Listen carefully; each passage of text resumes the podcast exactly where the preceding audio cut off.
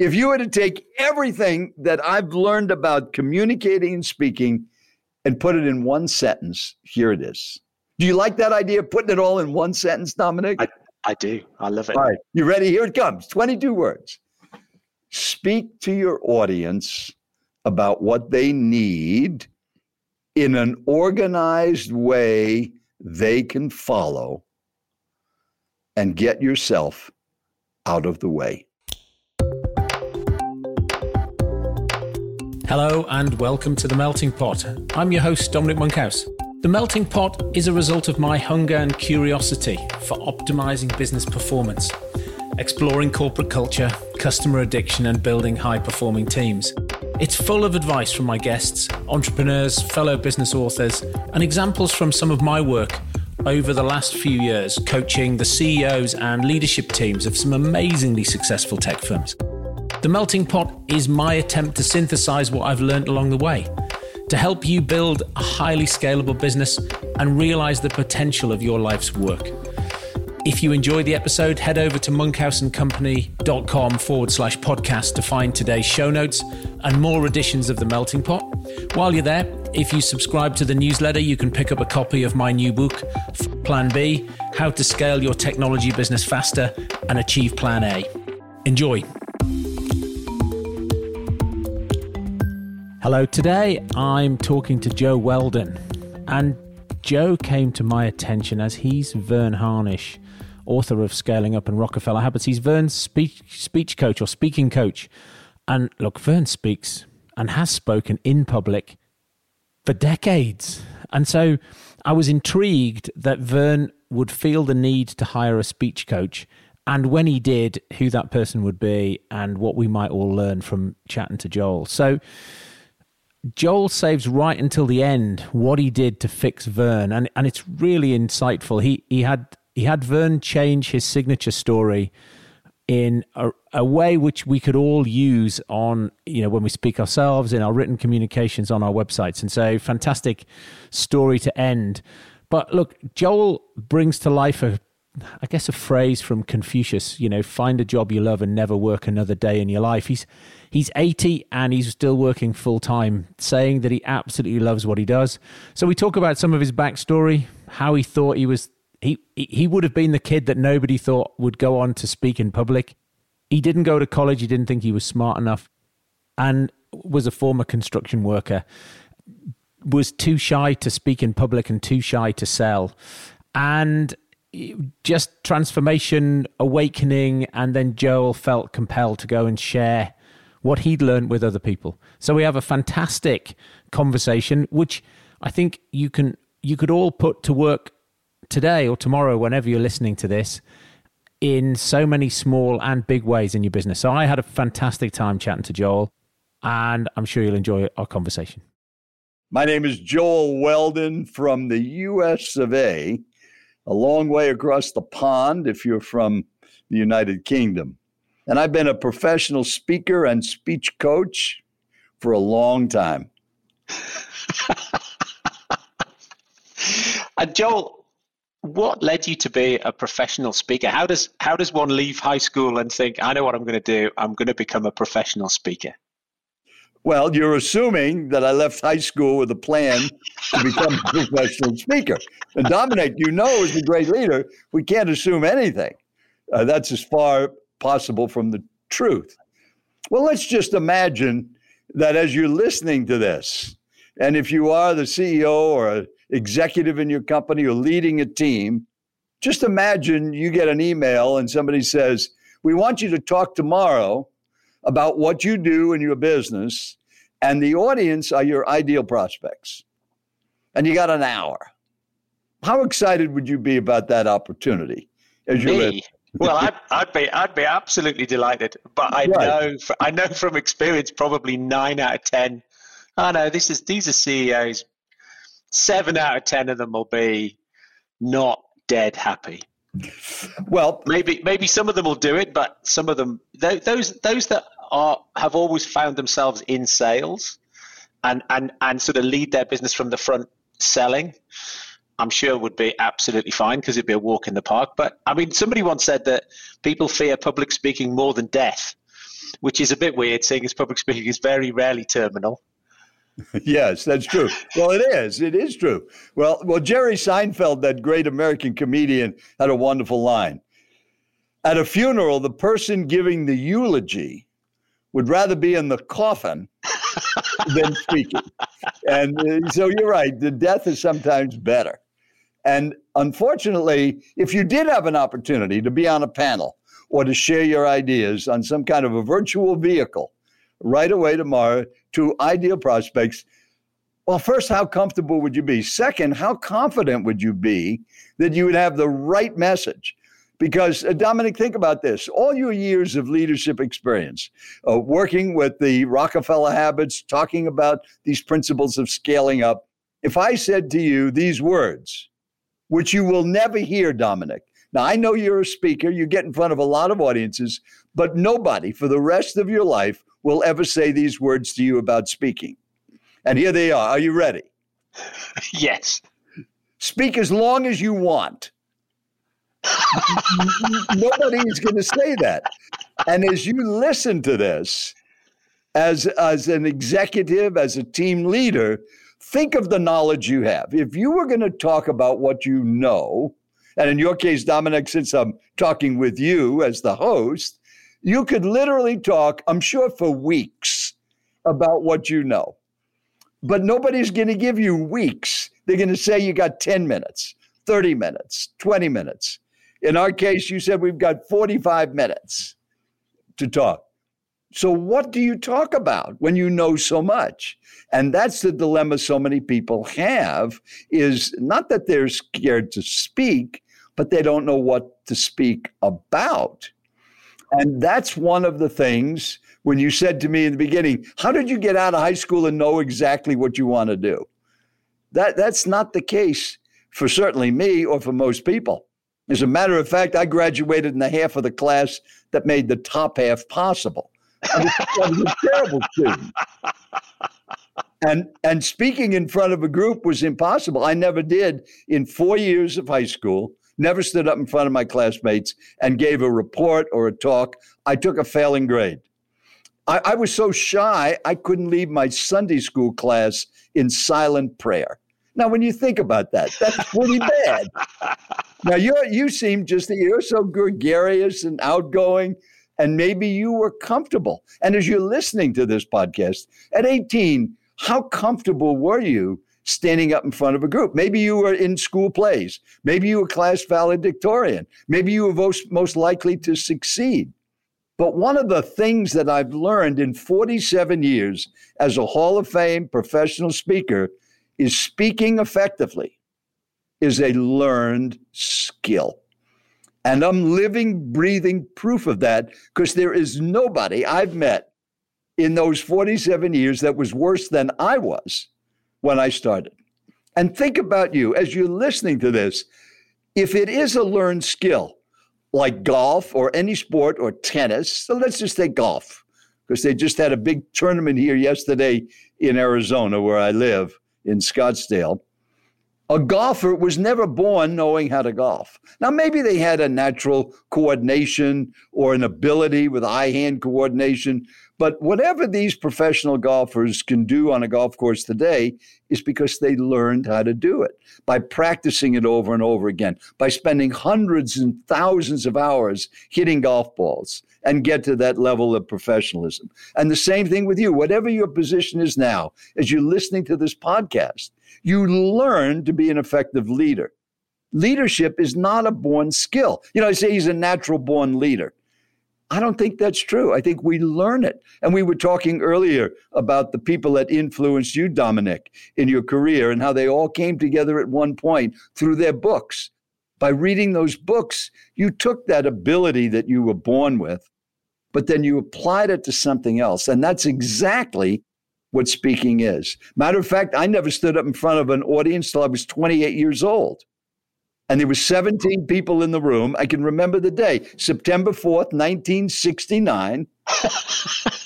why, do you remember, you why, do you remember the, why do you remember the day? Well, because that was the day my life changed. Ah, okay. And if you think about your life, there was a day that you had a turning point, an epiphany, something happened. And what happened never would have been suspected by what happened after the meeting was over. And one of the gentlemen that was in the room came back in and he said, Joel, would you like some feedback on this meeting? And I said, Well, yeah. He said, First of all, this was the worst meeting I have ever attended in my entire life. and you are the worst speaker I have ever heard in my entire life. now, if that was you, Dominic, I mean, you're a powerful, successful guy now, but if that was you at age 28, what would you have done? It, it could it could have been uh, it could have been a big blow. Well, I cried. That's what I did. I started, and he yelled at me. He said, "Stop crying. You're not a baby. You're a man, and I'm going to fix you."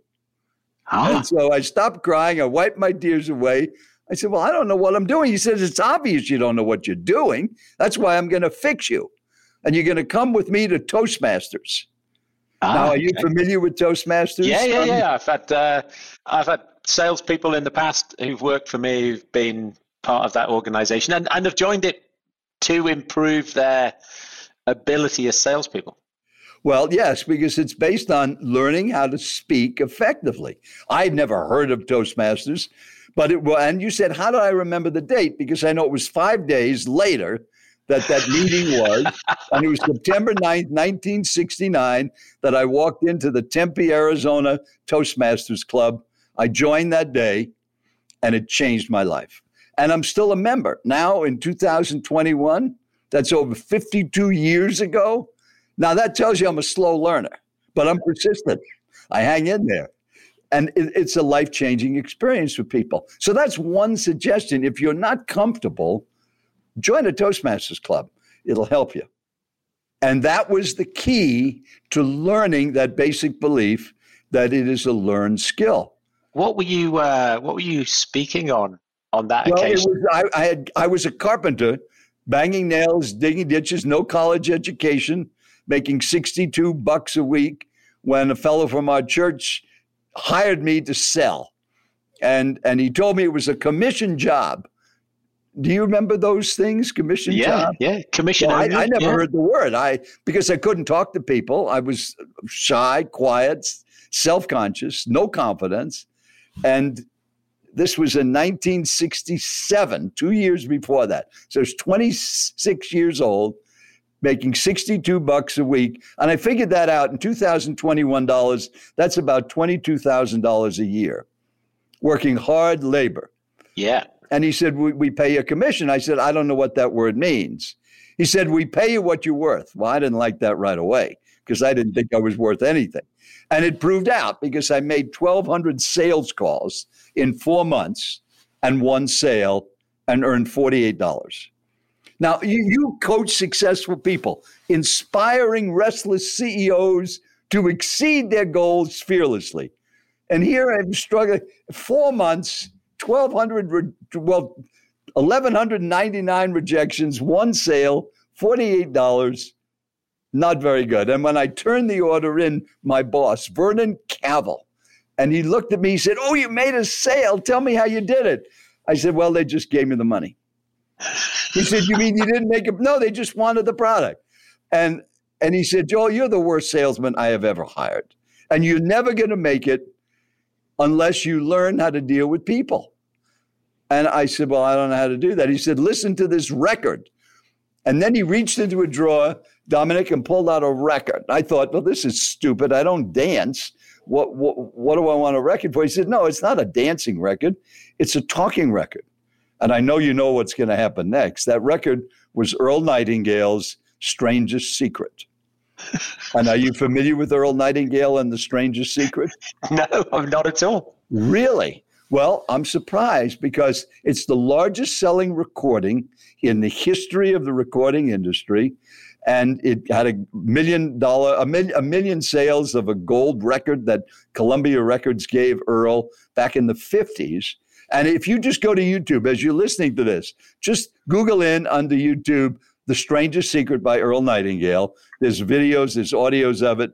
It's still the most listened to single message ever recorded in history on a spoken word message. And it just gave me a whole different perspective. And that's how I accepted this idea of becoming a salesperson, even though I didn't know anything about selling or speaking or communicating. But you can learn these things. And the strangest secret simply was this, Dominic you become what you think about most of the time. And in hearing that message, it was so profoundly worded and structured and so simple. I reflected on my life and I realized for 26 years, all I thought about was what I couldn't do. What if I thought about what I could do? Now, that sounds kind of, in today's world, that sounds like, well, you must have been an idiot. Well, I wasn't that smart, obviously, doing what I was doing, but it made so much sense. And literally overnight, I, I became a salesperson because I decided to think about what I could do and, and how wonderful this product was. But unless I show it to somebody, nobody's going to buy it. And the bottom line, within the next eight months, the first year, I became the number one salesman out of 1,100 working for Mr. Cavill, including the first four months of nothing. And how is that possible? Because we have such unlimited potential. And that just set me on fire. And that's how I got a promotion to do that sales meeting two years later. And then I had to overcome the idea of not speaking. And as you're listening to this, what have you overcome in your life? What restrictions did you grow up with? I mean, maybe you came from an abusive background as a child and, and there was uh, alcohol or addictions of, to drugs or something like that, and you had no money. And I had no father, I had a mother, and that's it, no siblings. I was raised by a single mom. We were d- dirt poor. She worked three different jobs, but I was happy and loved by my mother, but we didn't have anything. And I didn't have a goal to make a lot of money or to be successful. Didn't even know what a goal was until heard that strangest secret. Remember, I was born in the 40s. This, this, this didn't, this thinking that we have today didn't exist. We didn't have Verne Harnish's book on scaling up in the Rockefeller habits. None of that was out there then. There was just one book by Norman Vincent Peale, The Power of Positive Thinking. And most people didn't even know about that book. So it was a different time and place. But the point of that, as you listen, is the people on your team have amazing potential if you could just figure out a way to unlock it. And I know that those of you that work with Dominic on his coaching program, that's part of it to, to draw out that potential that you have within your organization.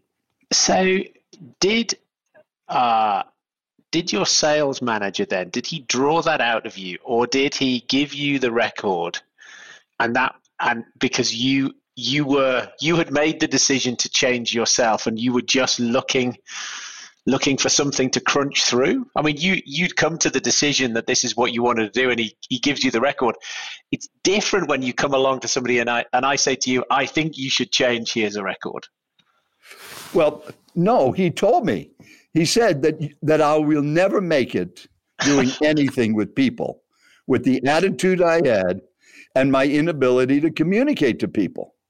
Unless I change that way of thinking and maybe this record will help you. And then he handed me that record with the instruction take this home and listen to it he's a he's a very smart man. I read a study last week that said, you know, compared to two different ways of trying to motivate people. One, people were told they were really good, it would be great, they'd be able to make it, and in the other one, they were told it would be really really hard and it's unlikely they would make it. And the second group were much more likely to succeed. Well, he was truthful. And we became dear friends for the rest of his life. He just passed on at 92 not that many years ago. And he stayed as a dear friend over all these years because he gave me the record and he set that that path of moving forward. And that's what you need to look at with the people in your organization is that there's such unlimited potential, but what unlocks it? And it's not you as the leader, it's them as the person. You know, nobody empowered me. I empowered myself because I had a different outlook. And that's what that record does. And it's still such a powerful message. And boiled down to that one statement that you become what you think about most of the time. And we know that our thoughts determine our experience and our actions. And you know, growing up, when I had three coaches ask me, Dominic, to try out for their team the basketball, baseball, and swimming coach. I never even went for a tryout because I didn't think I was good enough. I didn't even try out. Now, I probably had some natural athletic ability because the coaches approached me, but I couldn't see it. And how many times have you said that about yourself as you're listening to this? Well, I just can't do that. Or I'm not a speaker, or I don't know how to communicate. So that's the first belief is that it's a learned skill. The second thing about speaking and communicating effectively is be yourself. It's not a performance. And I know talking to you, Dominic, before the program and now during the program, there is zero difference. you are exactly the same person. You are an easy laugh. You giggle so quickly. You had a smile on your face. You bounced in front of that camera when I first saw you. And and it and it's not like you came in like a curmudgeon. I mean, we know people that brighten the whole room when they leave. Uh, you brighten a room when you come up and you enter because that's who you are. And that's what you need to think of as a leader when you communicate. Be yourself. It's not an act, it's not a performance. And, you know, all of this is possible that you've done because of Verne Harnish and what he's created in the Rockefeller habits and and the scaling up material and all of these things. And Verne and I have known each other for many years, and he hired me as his speaking skill coach. So I coach Verne Harnish. As good as he is, he knows he can get that little bit extra better in a presentation, which he has, and he's been a raving fan ever since that happened. So how is that possible from somebody who literally could not lead a silent prayer? Becomes a Hall of Fame speaker and a speech coach because it's a learned skill and it's being yourself. It's not a performance, it's not acting. And if you're dull and boring, you should speak dull and boring. Now, you might think, well, that doesn't sound right. Can't you get a little excited? Well, just think about it. I'm sure, Dominic, you know boring people. I mean, if you looked up in the dictionary, their picture would be next to the word. I mean, they, they, they're just monotone, they have very little energy. So there's a couple of things that they can do. So in working with a lot of these people, just build it in that say things like, you know, I know as you look at me, I don't look very excited and don't very sound very excited. It just doesn't show on the outside. Inside, I'm so excited about your opportunities, but it doesn't come over. And I think you've seen that with people. Maybe, do you like a story? Go on, go on, give me a story. So I'm speaking at a, a big national sales meeting, and the CEO introduces me. The program went great, and then he introduces the next guy, and it's the CFO talking to the sales team about the numbers. And then the CEO sits down next to me and leans over. He says, uh, "This is Bob. He's the worst speaker you're going to ever hear." I said, "What do you mean?" He said, "We call him boring Bob. Listen, well, watch what happens. This is the worst part of the meeting." And then this guy gets up for an hour and everybody's falling asleep and nobody's paying attention. And he said, It's a shame because these numbers are so important to the sales team. But Bob just, Bob's the only one that knows these things. We got to have him here. And I don't know what, the, would you coach him? So I said, Sure. So that next year, my assignment was to make Bob better for the national sales meeting. So when I started working with Bob, he said, Oh, so you're going to fix me? I said, No, I'm not going to fix you at all. You're fine. He said, I am? I said, Yeah, you're boring. But that's that's that's that's not a problem. He said, We just have to frame it. He said, All I'm going to ask you to do is let me write your introduction, and I'm going to give you an opening statement, and that's all you should do different. Then go right into the same presentation you gave last year. Really? I said, Trust me. He said, Okay. So I wrote the introduction, and basically it said, okay, now we're up to this part in the national sales meeting that nobody likes. This is when we have our chief financial officer, Bob, give all the numbers. We go on for an hour, everybody falls asleep. Well, we're going to change the program this year. Here's your assignment. If the person next to you starts to fall asleep, it's your job to wake them up. You've got to hear these numbers now. And then I told the CEO, you got to point your finger. Now, for those of you in the front row, and, he, and I said, start from left to right point at every person in the front row. For those of you in the front row, your job is if Bob starts to fall asleep while he's talking. You've got to run up on stage and wake him up. Well, by this time, they are hysterical. Then he says, I know he's boring because we looked it up in the dictionary and there's a picture of Bob right next to the word boring. That's why we call him Boring Bob. So get set for the most boring presentation you're going to hear in your entire life. Here's Bob. they gave him a standing ovation as he walked out. He walks out just like the most boring guy you can imagine, goes to the lectern with a big pile of papers, never looks up at the audience, and says these words. And it's so clear. And this is like two decades ago. And he says, uh, Well, thank you for the introduction. Um, many of you know that Evelyn and I have been married 27 years. And on our first date, she slapped me. I wasn't getting fresh. She, she just thought I was dead. and what did you? You just laughed, and they laughed. And and then he said this. He said, "I'm not dead. I know I look like I'm dead, and I act like I'm dead, but I've got some numbers that are going to keep you alive this year. So if you will pay attention for this this hour, you're going to have a great year." Well, it, and then he just gave the same presentation, except the numbers all changed. They gave him a standing ovation and now, as time goes on, being a smart guy, if he's a CFO of a major company, he realized that making fun of himself was the key. So every year he came up with more boring jokes of how boring he was. And and the last time I heard from the CEO, he said, every year we rate our national sales meeting. Every year now, Bob is the highest rated speaker we get. Fantastic. But and it's and just all he did, brilliant. Dominic, was to be himself. Because just picture this: if you're listening to this and you're like Bob, you're low key, and somebody shows you a Tony Robbins video with this guy jumping up on the stage and running all around, and say, "Okay, be like that." If you're not that way, you're going to be so uncomfortable, and you're going to become self-conscious. And if you're self-conscious, you're violating basic principle number three of these three beliefs that I'm going to ask you to accept. Number one, it's a learned skill. You can get better. Number two, be yourself. And number three, it's all about the audience. It's not about you.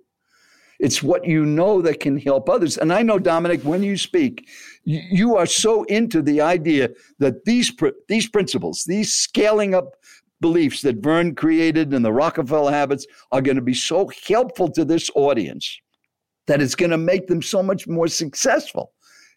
You're not thinking about my hair. Well, of course, you don't even have hair, so it doesn't it doesn't matter. You're not thinking about you. It's getting yourself out of the way because you're focused on the audience and nothing else. And and that makes such a difference. So so let me give you an example. Let's just suppose because you're comfortable speaking i mentioned earlier about if you got an opportunity to speak tomorrow. Let's say somebody calls you up and says dominic we need you to speak about safe driving.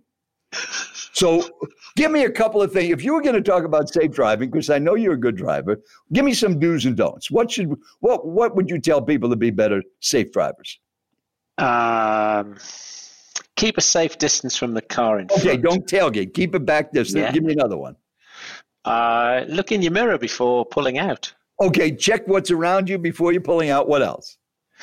Um, make sure you should have enough drink? pressure Should in. we text? Should we? What? Uh, Should no, no, no, no texting. no texting. No, No drinking. No video. Okay. No, no Zoom meetings whilst driving. No, don't do a Zoom. okay, all right. Uh, All right, check so- check your tire pressures, maybe. oh, check the. T- okay, so check your vehicle. Okay, does that sound pretty good? Some good thoughts? Yeah. Well, only a couple of them would work. The rest they'd throw you out of the room because you didn't ask the one question you should always ask before you make any kind of a presentation: Who's the audience? So Ah. ask me that question now. Who's the audience? Race car drivers. Okay, now we're going to make sure we we we we keep a safe distance from the car in front of us. Okay, and we're going to not speed. We won't. How many of them are texting while they're in a race at 150 miles an hour? Uh, None of them. So that's the difference.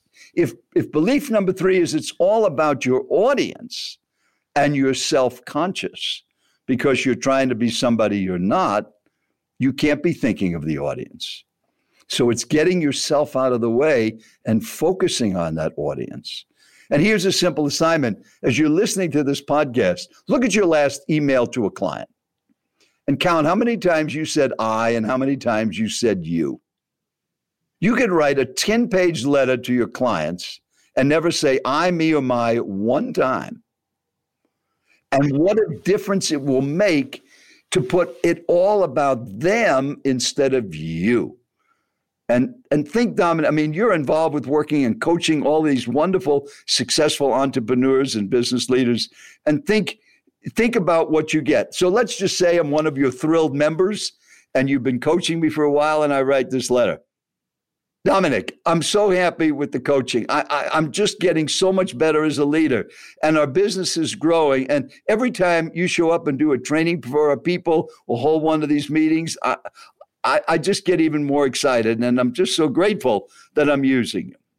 Now, would you feel pretty good with that? Yeah, that sounds good. Okay. But what if it said this way Dominic, your gifts and your message have been so helpful. You have no idea the impact that you are making on so many people within this organization. Every time you show up, you bring such great value and you have such a unique way of conveying that value so that people on the team use the ideas that you're sharing. Again, you have very little idea of the impact that you're making. I can show you the bottom line and it keeps going up, but your impact is far beyond that. Thank you so much and make it a great day. Now, I just made that, there's not a single I in that, that paragraph. And that's what you need to think of. That was all about you. Rather, the first one was all about me. I, I, I, I, I, I, I. And, and not that it's bad to use I, it's the most commonly used word in the English language. But you is such a powerful word. Just that last bit, you know, I felt good about the I thing, but it made the hairs on the back of my neck stand up when you said the you thing. And like I know we're, I know you were only pretending, but uh, but even still, it's it's it's powerful. We must be hardwired to react that way. And I was just I thinking, and, I, right. and I was thinking, you know, I was thinking sales, uh, hiring A players, praise within the organization. There's, you know, just even that trick around being deliberate about language, you, not I. Uh, so many uses every day. Uh, but I've got I've got a question for you, Joel. Um, yes. So Verne Harnish, accomplished speaker. Yes. Uh, what did you tweak with Verne? Because we, we had a we did a we had a summit on the farm last September, and Verne uh, couldn't make it because of the travel restrictions, but beamed in, beamed in, and did did a fantastic high velocity, high value twenty minutes for us. So what what did uh, what did you tweak about his delivery to make him even better? Well, it's interesting because this is, as you're listening to this, none of this is rehearsed. There's no questions ahead of time. And Dominic and I have not, no idea what either one's going to say. But the answer to that is just what I said. It was called the U factor. Now, huh. you have heard Verne speak before. Are you familiar with his personal story?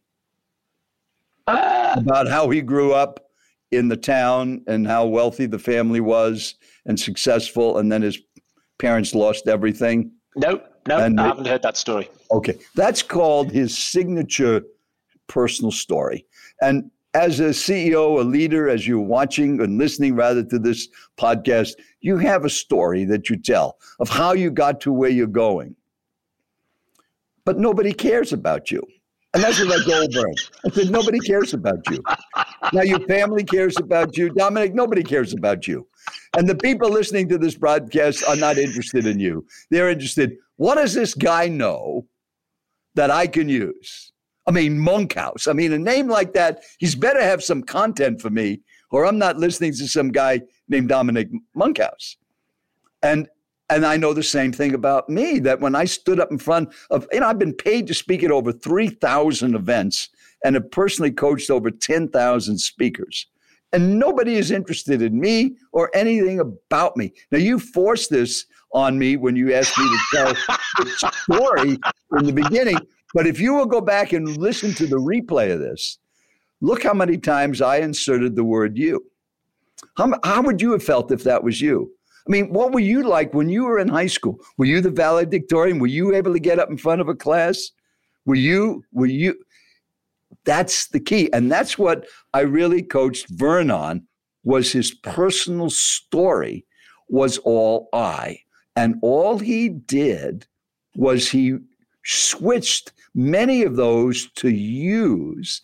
And then the first time he told that story in the testimony he gave me was at the EO 30th anniversary meeting. And I understand there were like 3,000 people at that event. And that was 30 years since he had founded EO. And he told that story. And he said, Joel, I never had a reaction like that in 30 years. I've told that story for 30 years, but never got that reaction. And the only difference was we framed it about the audience. So there's one one part of the story without giving a whole thing away where I mentioned that they were very successful, the wealthiest people in their town, and then they became dirt poor. And his father had to work cleaning toilets at motels to try to make money to pay for some food and their bills. And he would help him after school.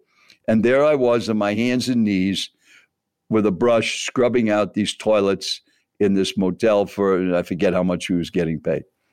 I mean, can can you imagine that? So I said, what if you made it about them? So just imagine that for whatever the reason was, your family lost all their income and you had to work.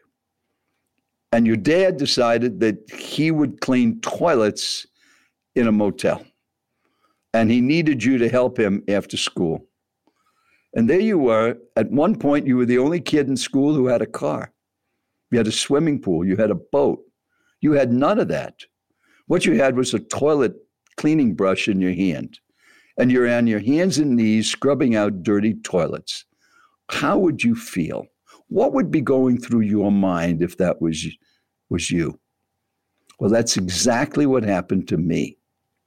And that was the switch that connected the audience to that message and made such a great impact on the people he was communicating to. And it's a little tweak, but that's what this system that I've created is all about. That speaking is a system from opening to closing to how you're introduced, to how you use visuals, how do you tell stories. And unfortunately, most people don't know these things because we've been speaking, what, since you're two or three years of, of age. Dominic, you haven't stopped since you were a little kid speaking and we don't even think about the words we use. It's funny, isn't it? There's a. There's, I read a book a, a, couple of years ago about a guy who who'd been a long distance runner and then he decided to move to triathlon, but he hadn't been a swimmer, so he got some swim coaching, and then he realized nobody'd ever coached him on how to run, and so it's the same thing, you know, because stuff, some stuff is natural, like we speak. It just seems bizarre that you would get coaching on how to speak or having to relearn a skill. Yes. Well, I have a little mantra. You know, your introduction is never your bio. Your opening is never, I'm so glad to be here. And your closing is never, thank you for listening. And that's what most people say. You know, why, why would you thank people to listen to you? If you're a leader and you're sharing these pearls of wisdom that you've had, that you've learned throughout your career, and you end with, well, thank you.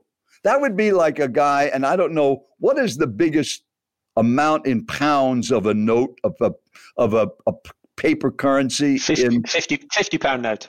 A 50 pound note. Okay so imagine you're walking down the street and a man runs up to you and hands you a 50 pound note dominic. He hands it to you and then he runs away. He gets about 20 paces away he stops turns around and says thank you and keeps running. And you think what? Why was he thanking me? He just gave me a 50 pound note and that's the same thing in speaking. If somebody says to you, boy, that was a great presentation. I heard you on on the melting pot and, and that was great. And you sent me an email about that. Then I would write, well, thank you. I'm so glad it was helpful for you. That's where a thank you is appropriate. But when you're when you're sharing your wisdom, and like with you, Dominic, with all of the coaching you do with the members that have hired you to scale up their business, you know, to end a meeting and say, well, thank you. Wait a minute, you just doubled their business. So what do you end with? You end with a challenge, or you end with a quote, or you end with a story, or you end with something that's it's like a bow on a Christmas present.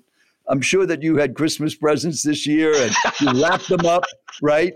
But if you put a bow on it, it looks even better. Now, if it's a big bow, that present suddenly takes on more value, even though the contents never changed or the wrapping never changed, but the bow sets it off. And that's what a closing should be. There should be a call to action of how they can get in touch with you, how they can use your coaching program like you have. That's fine, but that should never be the close. The close should be something on top of it. So if you were doing this podcast and I was inter- interviewing you instead of you interviewing me, then the call to action would be if this makes sense, but then let's talk about it. You know, put that in the chat box or send me an email and we'll schedule a call. That's the call to action. So just imagine. Just imagine that you've used some of these principles of the Rockefeller habits and it's five years down the road. It's 2026. You look at the bottom line of your company, and sales have quadrupled. Your net profit has gone up 10x. Your turnover is almost zero. And your satisfaction and joy level is off the charts. That's what can happen when you implement the Rockefeller habits and use these tools. Now go out, make Rockefeller proud, and use them. Bam! That's a close. oh, Joel, that's magic. Um, what any uh, any tips now that almost the whole world is virtual instead of face to face? Is there anything that needs to change? Yes. Look at the camera, never the person on the screen. And that's oh God, that's that's, that's hard. That's really hard. hard. You can look at them through your peripheral vision, but uh, I'm on Zoom almost all day long. I started at seven this morning and I have a call at 7:30 tonight. So that's 12 and a half hours of many, many different calls with my clients on their presentations. And as a result of that, you you learn things that your eyes are the only way you can connect virtually. If you and I were sitting in your office in the UK and we could look at each other, that's fine. But we don't do that. But the eyes are really on the camera. And what the mistake most people make is they look at the screen thinking they're looking at the person they're talking to. But the person is not on the screen, they're in the camera. And that's where your eyes should be. Now, you can glance at them on the screen. So if you were asking me a question, I would say, okay, that's a great question. Now, and then I'm going to go right to the camera and talk the answer right even if it's just one on one with you. Glance at you on the screen, look at the camera. And then in a bigger audience where there's multiple people, I actually cover up my screen so I have nothing else to look at. Ah, okay. And that's why you want to have assistant. If you're doing something on a virtual call that's including video, have your now you have Katie she should be monitoring the chat box. She should be looking at the screen. She's Dominic. Dominic, you're not. Uh, the slides didn't show up. Uh, re, re, reshare your screen again. Okay, good. They're good now. Fine. So if you always know that Katie had your back, you would be just looking at that camera with that big smile that you have and that giggle in your voice. I mean, if you've listened to this podcast, isn't he an easy laugh? I mean, you could say almost anything and Dominic would laugh at it. so I should have you travel with me. You could be my, my laugh. And uh, well, since you like words, you mentioned about words. Here's, here's one. You're going to like this. So this guy looks at his girlfriend and says, When I look at you, time stands still. She falls into his arms and kisses him. His buddy overhears it and says, Oh, that's a great line. I'm going to use that with my girlfriend on my next date. Well, the next date comes. His buddy tries to use the line, but he somehow doesn't get the words the same. And he looks at his girlfriend and says, When I look at you, your face could stop a clock. Somehow he doesn't get the same result. So, yes, your words are important. Joel, uh, what is it that you know now, looking back? What, what do you wish you'd known Earlier?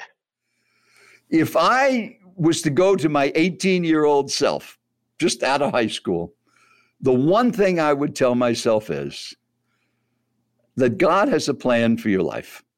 And I truly believe that. I'm a few months away from 80.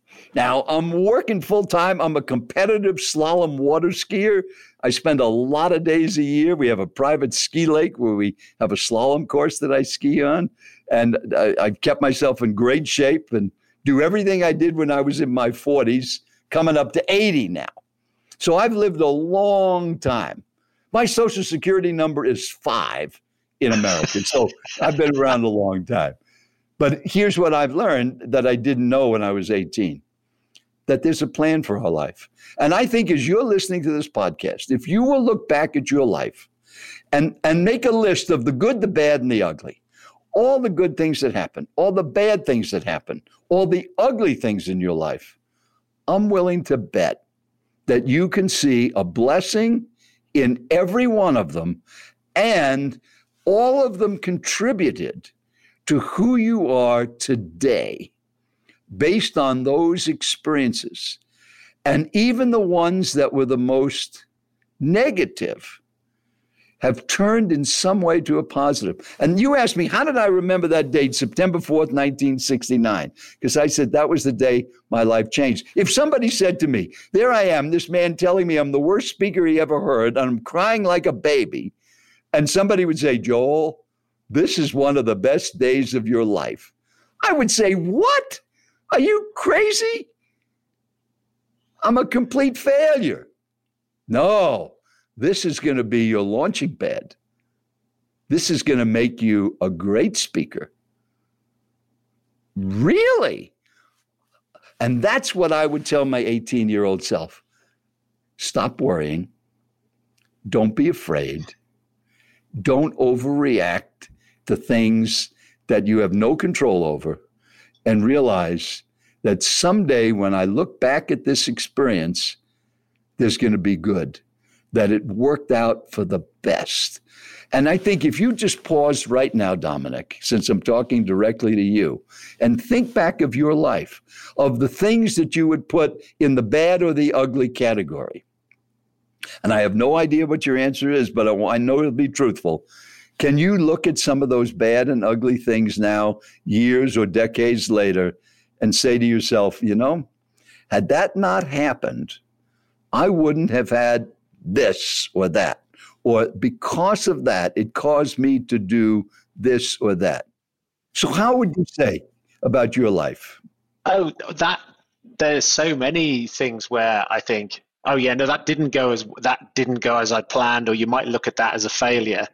But the outcome of that is this, this, this, and this, and I wouldn't be here today if it had gone differently. Now, it would have gone differently, but I don't look at those failures or with regret at all.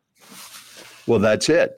And unfortunately, many people do have regret or they beat themselves up when something doesn't go right. And I'm not saying that we'd be, you know, Pollyanna about this and saying, oh, well, I just bankrupted my company. It's going to work out. No, we do the best that we can. But when when all is said and done and we put our best effort forward and things haven't worked out, then let's think what could be good about this? If that was our first reaction, rather than, oh, this is so terrible, I'm never going to recover. But could there be something good? And do you know the name W. Clement Stone? No.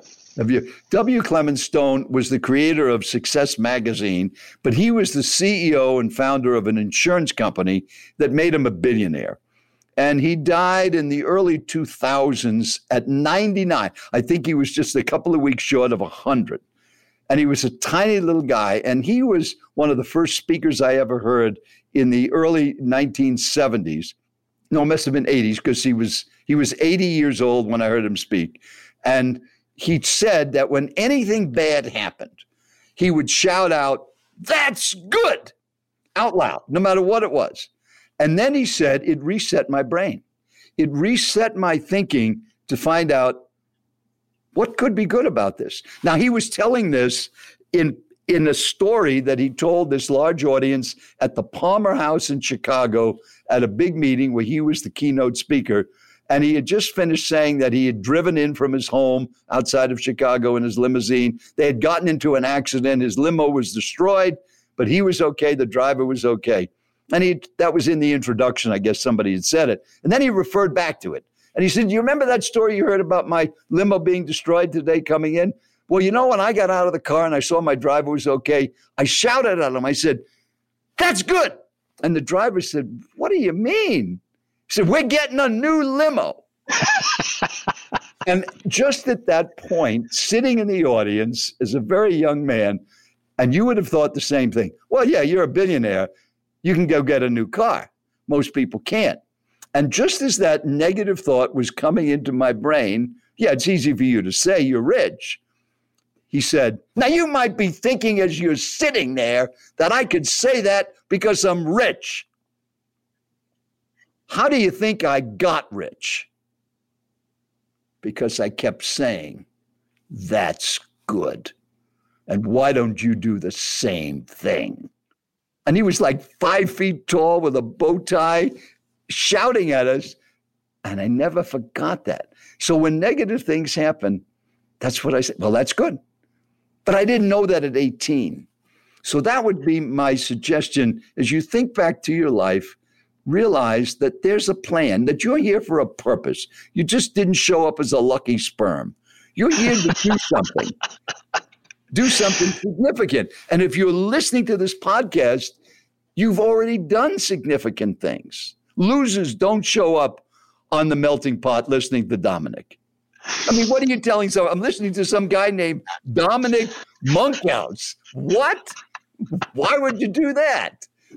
Because he's got some great ideas, and I want to keep getting better. Joel, uh, one of the things that I always ask guests for is some book recommendations, and the listeners might value value them, but I I certainly do. What do you think we should be reading? What have you read something recently, or you? Verne's book, Scaling Up. I mean, that's a great one.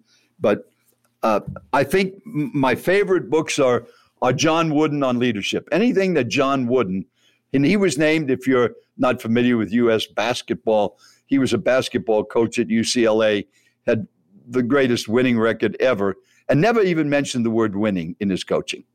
Never mentioned winning at all, a game and yet he won more games than any other basketball coach and was named in 2000 as the greatest coach of the century in all sports, professional and amateur.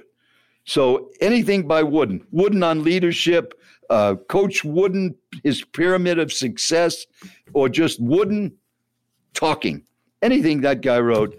And the other one would be Younger Next Year by Crowley and Lodge. And that book is is amazing. How to be strong, fit, and sexy until you're 80 and beyond. Well, that's coming up where I am right now. And and that book was been out. Let me just see. I have it sitting right here on my desk. When did that get published? That's been out a while. And I read it when it first came out. Yeah, 2004 it came out. So that's been out 17 years. And that's a good one. And well, and as you were talking about people not caring about you and only caring about themselves, I couldn't help thinking about Dale Carnegie's Dale Carnegie's win friends and influence people. I mean, that's really the main takeaway from that from that book as well. Um, Joel, what's next? What you're not retiring anytime soon? You're just gonna Oh no! How would you going? retire when you love what you're doing? And as you're listening, I hope you're never thinking of retiring. I have a grandson at the Naval Academy in Annapolis, and he's in his third year as a midshipman, and he's going to have a career in the Navy.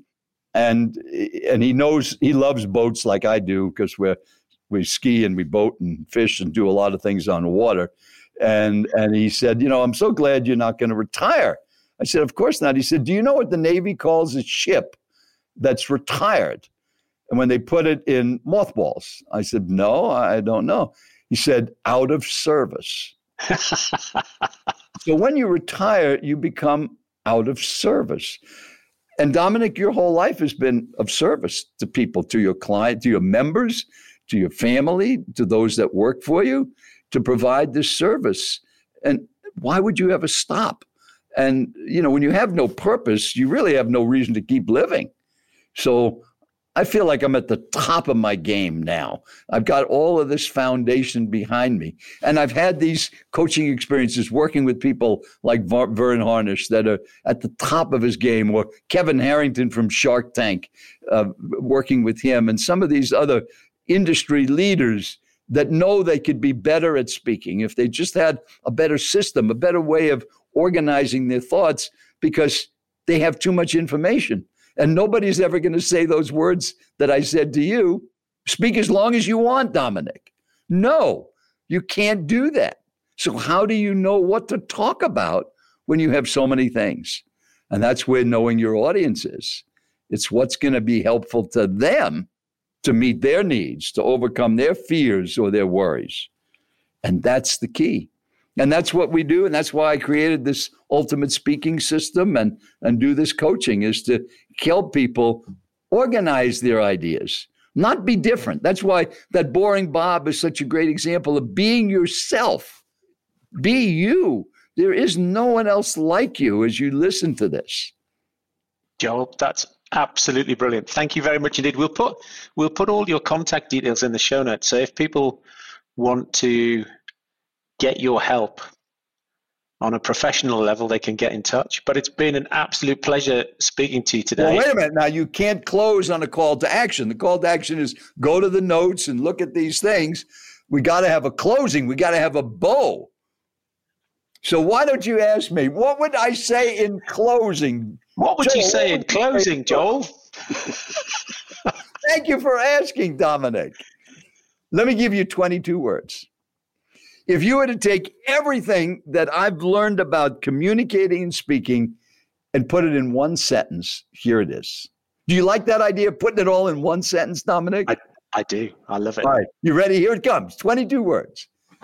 Speak to your audience about what they need in an organized way they can follow and get yourself out of the way. Thank you very much for today, Joel. It's been an absolute pleasure. I've really enjoyed myself. Enjoy it and make it a wonderful day, Dominic.